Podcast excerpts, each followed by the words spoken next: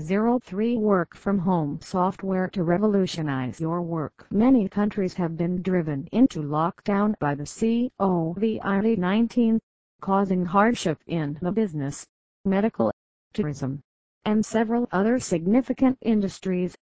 The culture of work from home, popularly known as WFH, has leaked into the mainstream with a rise in social distancing and self-quarantining through different industries worldwide.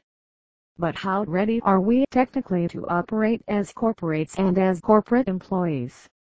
Work from home isn't too hard, particularly when you've got the right combination of equipment and software to support the workflow. Understandably, the basics needed for working from home are the PC or a laptop, good LAN or WI-FI, and endless power supply. But, in case you are suffering from anxiety of separation from remote workers then these three tools will help you monitor the actual time of the particular task. Note, these tools only have the raw data for you. You ought to make a case-by-case -case interpretation of the findings. Also, it's a smart decision to track remote staff productivity with their full consent. EmpMonitor EmpMonitor is said to be one of the trending affordable work-from-home software, which is highly preferred by most of the business owners. This software provides screenshots every 15 minutes and records every keystroke. It also keeps a check on the top applications and websites used by the employee in a particular time frame. It helps the employers to know whether the employees are reading the Word doc or spending time plugging numbers into the Excel sheet. The User Management Panel allows managers to view information of members of their team, providing several transparency rates.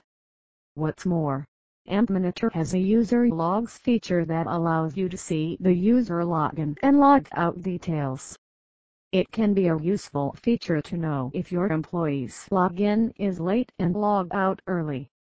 Plans start at $3 slash user slash month for up to 51 to 200 users and go to $5 slash user slash month for 1 to 10 users. EmpMonitor requires a desktop download and is compatible with Windows, Mac, and Linux. It also integrates with any project management software, therefore, it prevents interrupting in between. Trello If you juggle on multiple projects with multiple remote employees, Trello has an easy solution to keep everyone on track. Simply install Trello on the employee's working system. Then it will track the time and provide a complete report of the employee's work time activities on a daily, weekly and monthly basis.